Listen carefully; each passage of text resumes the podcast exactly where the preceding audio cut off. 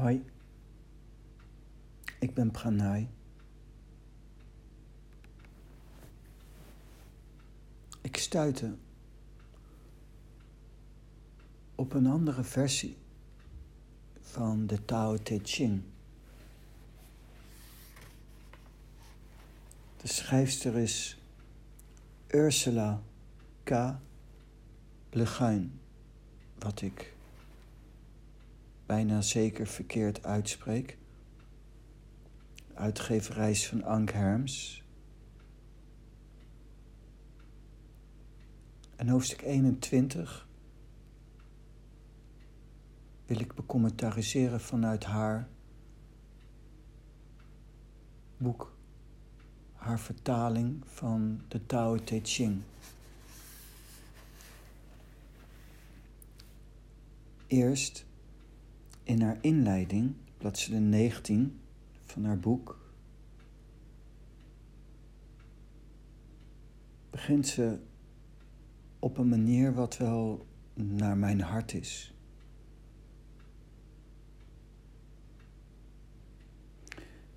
Ze schrijft: de Tao Te Ching werd waarschijnlijk 2500 jaar geleden geschreven. Wellicht door een man met de naam Lao Tse, die rond dezelfde tijd geleefd zou hebben als Confucius. Niets van dit alles is zeker,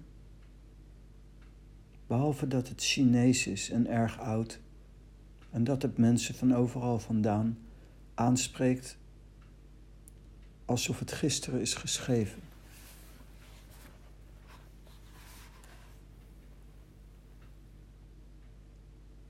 Er is wel vaker bij vertalingen, eigenlijk altijd, een twijfel.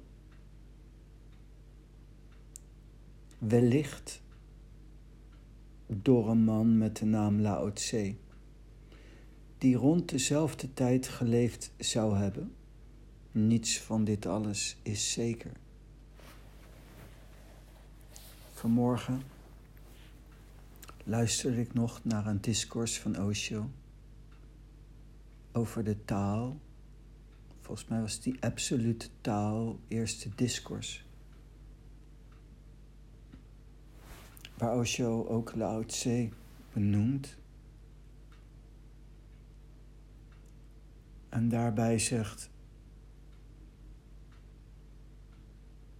ook dat het betwist wordt of niet duidelijk is of Lao Tse echt geleefd heeft, maar dat hij het zeker weet.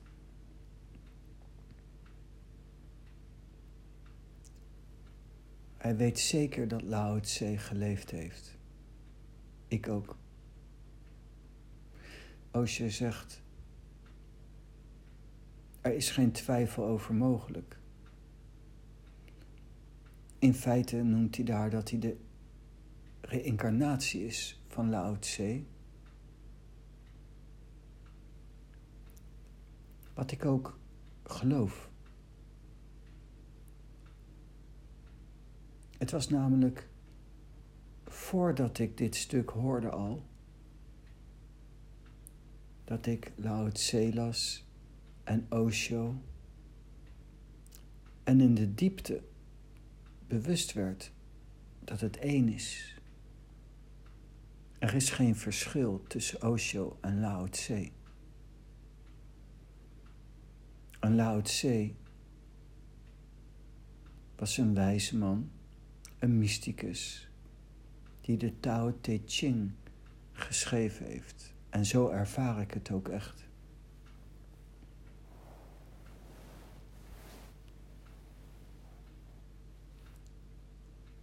Zelf ervaar ik ook een extreme één zijn met Osho en Lao Tse. Voor mij is de Tao Te Ching wie ik ben, mijn thuis, mijn dharma. En zie ik eigenlijk ook geen verschil tussen mij en Osho en Lao Tse.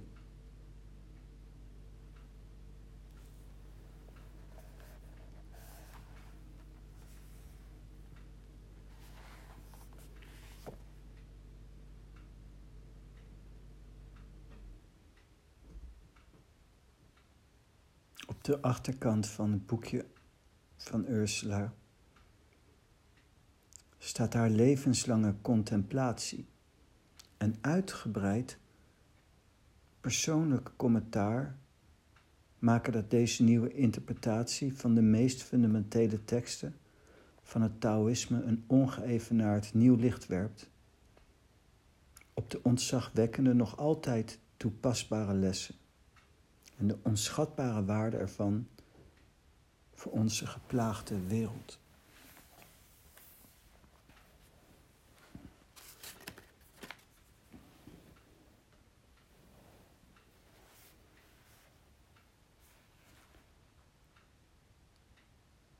Haar levenslange contemplatie. En dat lees ik er wel uit, ik ken haar niet. En ik heb het boekje net. Maar de energie ervan vind ik te gek. Hoofdstuk 21, het lege hart, bladzijde 46. De grootste kracht is de vaardigheid de weg alleen te volgen. Hoe de weg dingen doet, is moeilijk te vatten, onbevattelijk. Onbevattelijk, ja, moeilijk te vatten. Toch zit er een idee achter. Moeilijk te vatten, ja, onbevattelijk. Toch zit er wel iets in. Moeilijk te zien, ja, en onduidelijk. Toch zit er bezieling in. Waarachtige bezieling. Er zit zekerheid in. Van lang geleden tot nu heeft het de naam behouden. Dus het zag het begin van alles. Hoe weet ik ook maar iets over het begin? Door dit.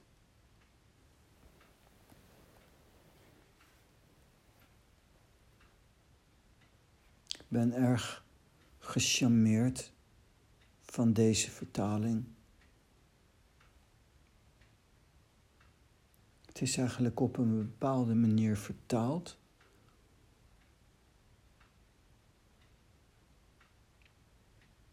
Wat ze ook schrijft ook nog, dat ook de poëzie op een bepaalde manier bewaard blijft. Ik proef de Amrita in mijn mond als ik het lees. Het is echt smakelijk.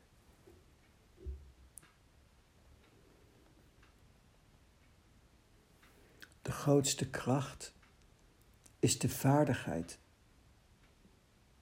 de weg alleen te volgen. De weg met een hoofdletter. En ze heeft het genoemd het lege hart.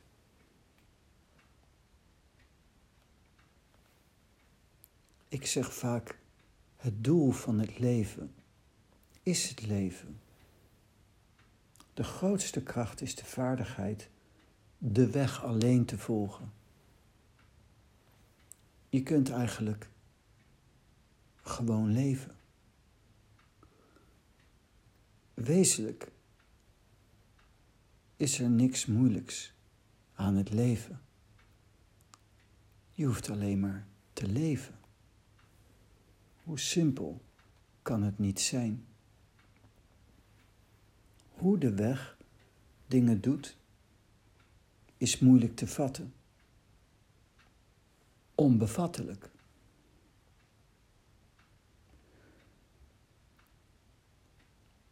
Hoe de weg de dingen doet, is onbevattelijk. Dat denk ik ook. In de Tao laat je ook vaak het lot beschikken. Je laat het lot beschikken. God is alomtegenwoordig en almachtig. Wat zou jij dan vrezen? Het is niet te vatten. De weg, dat is waar. Het lege hart. Daarvoor zou je eigenlijk zelf er ook niet in moeten zitten met bemoeienissen van jouw persoon. Maar gewoon zijn en gewoon leven. De grootste kracht is de vaardigheid de weg alleen te volgen. Die weg die dus onbevattelijk is.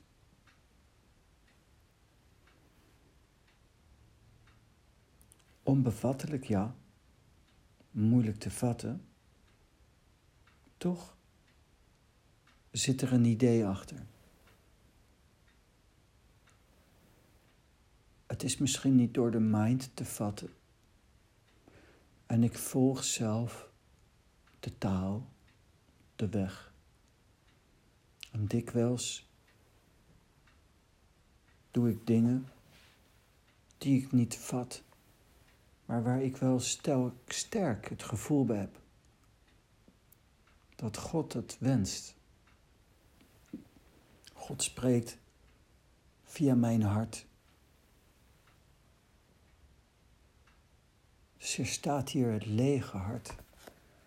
Het lege hart en toch spreekt God via mijn hart.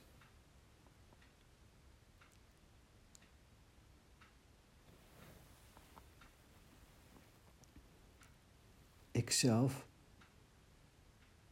voor die communicatie door prana. Mijn hele oefening is zo zacht te ademen.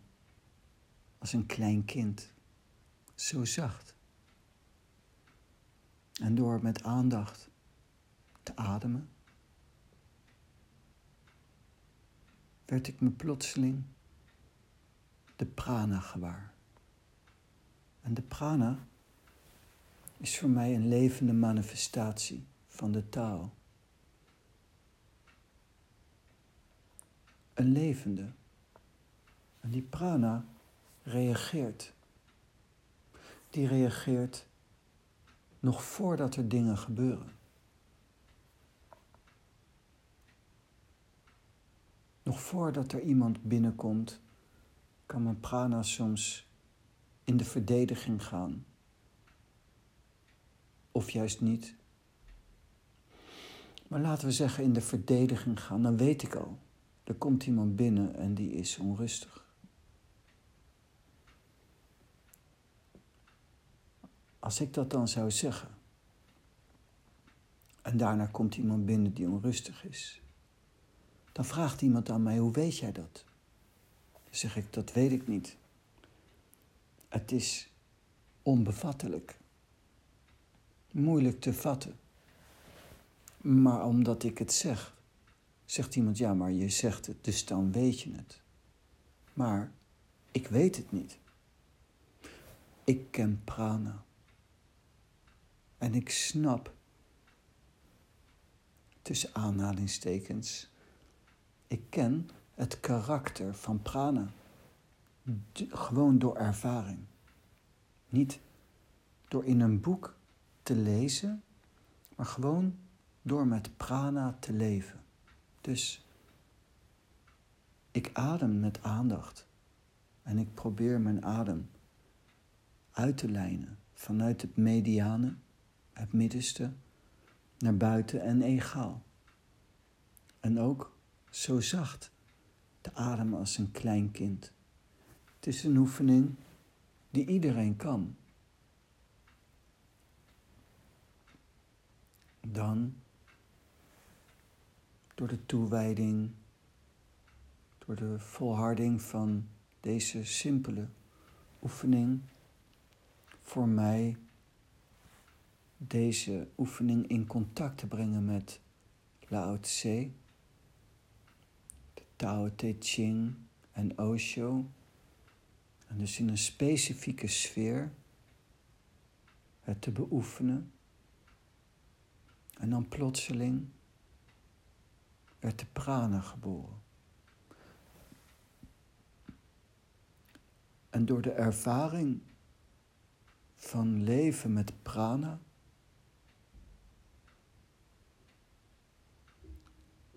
kan ik op een gegeven moment bijvoorbeeld zeggen, er komt iemand binnen die is onrustig.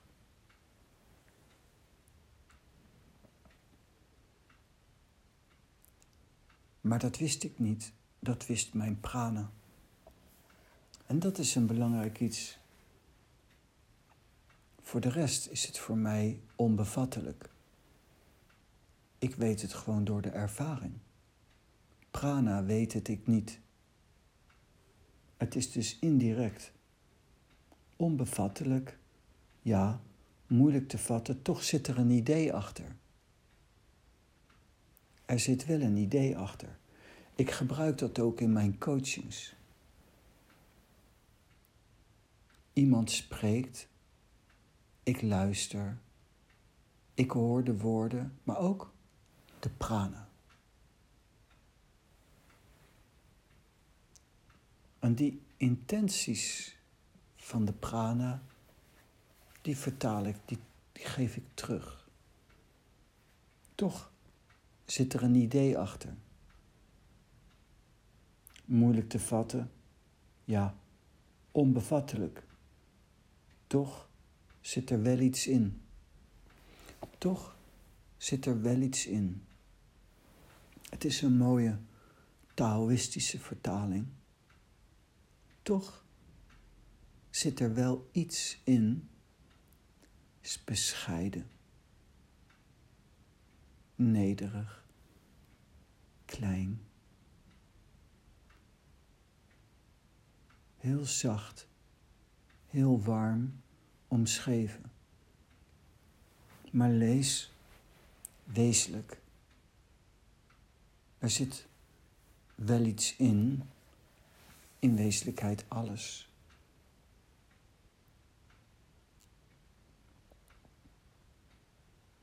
Daar gaat het ook naartoe in dit hoofdstukje. Moeilijk te zien, ja, en onduidelijk. Toch zit er bezieling in. Waarachtige bezieling. Waarachtige bezieling. Er zit wel iets in, een waarachtige bezieling.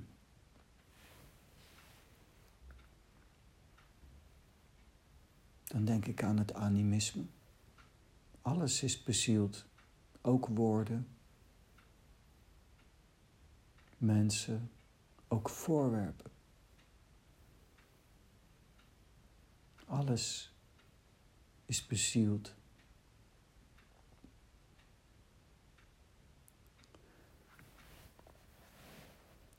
Waarachtige bezieling.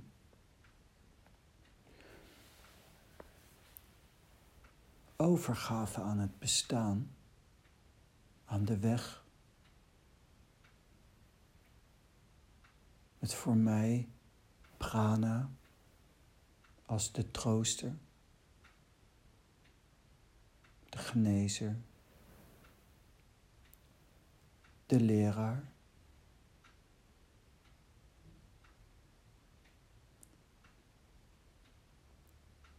Brengt me in contact met de waarheid, de waarachtigheid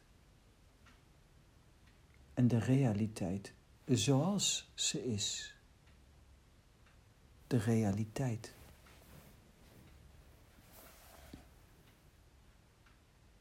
Er zit zekerheid in. En dat is zo waar. Er zit zekerheid in.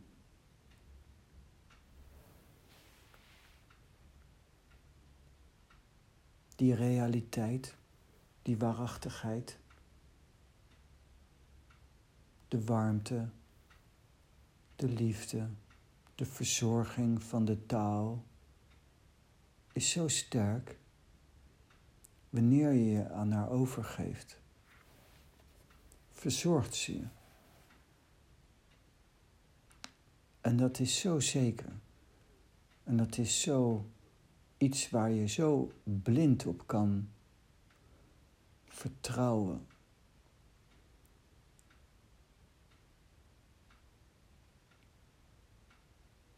De Tao is eeuwig. Van lang geleden tot nu heeft het de naam behouden. Dus het zag het begin van alles. Het is eeuwig. Van lang geleden tot nu heeft het de naam behouden. Dus het zag het begin van alles. Hoe weet ik ook maar iets over het begin? Door dit.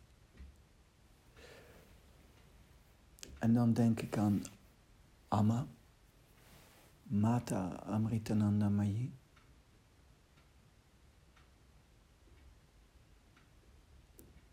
In haar autobiografie, in haar biografie, staat dat op een gegeven moment herinneringen in haar opwelden van wat er miljoenen jaren geleden op de wereld, in de wereld gebeurde. Miljoenen jaren geleden. Hoe weet ik ook maar iets over het begin? Door dit. Het is moeilijk te vatten, onbevattelijk, maar er zit toch wel iets in. En Amma werd zich bewust wat er miljoenen jaren geleden op de aarde plaatsvond.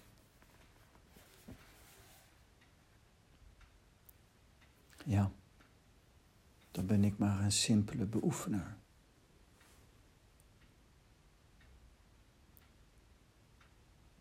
Eerlijkheidshalve moet ik zeggen dat ik dat niet weet, wat er miljoenen jaren geleden op de wereld gebeurde. Vind ik ook niet erg. Wat ik wel gaaf vind, is dat dus de Tao zo diep reikt. Vroeger zat ik bij mijn decaan op de middelbare school. Ik wist niet wat ik wilde gaan doen. Ik zei tegen die man één ding. Wat ik ook doe, het moet zo zijn dat het niet zo is dat ik iets leer en dat het dan klaar is. Het moet eeuwig door kunnen gaan. Want als het stopt, als ik de bodem heb bereikt en dat is het, dan raak ik verveeld. Dat is niks voor mij.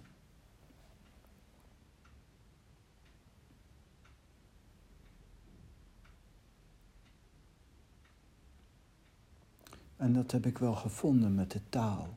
Het is een klein boekje. En de beoefening is simpel, maar zijn diepte oneindig diep. De diepte van de Tao is oneindig. Hoe weet ik ook maar iets over het begin? Door dit. Het lege hart. Eigenlijk hoef ik alleen maar uit mijn eigen weg te gaan. Ik heb een boek van Osho en die is getiteld Get Out of Your Own Way. Eigenlijk is het zo simpel als wat. De grootste kracht is de vaardigheid de weg alleen te volgen. En naarmate je dat meer en meer doet en minder denkt, gewoon meer bent, gewoon met aandacht in dit moment, Hoe weet ik ook maar iets over het begin door dit? Met aandacht in dit moment zijn.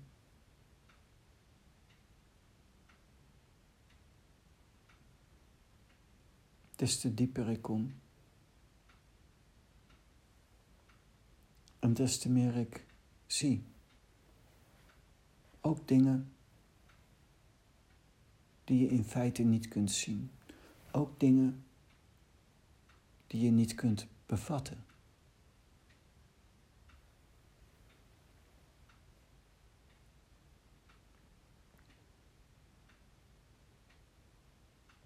Eigenlijk zo simpel.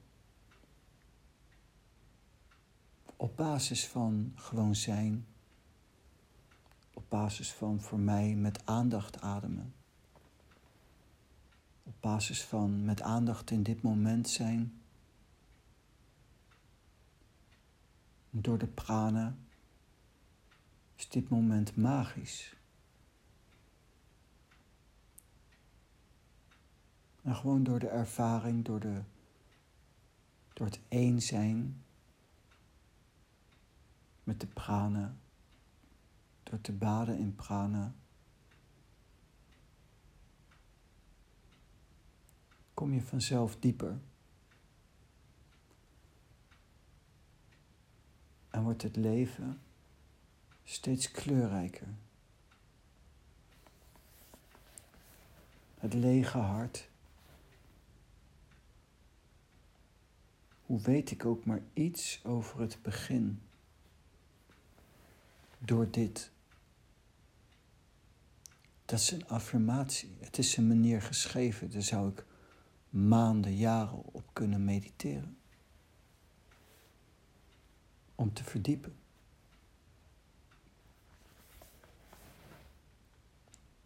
Hoe weet ik ook maar iets over het begin? Hoe weet ik iets over het onbevattelijke? Hoe kom ik te weten wat ik niet kan weten? Simpel. Door dit. Ik ben pranay. Ik beoefen me in met aandacht ademen, prana uitlijnen en zo zachte ademen als een klein kind. Ik beoefen me ook om alleen de weg te volgen, de Tao te volgen. Voorbij ik.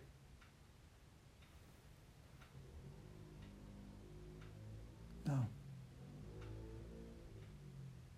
Dat.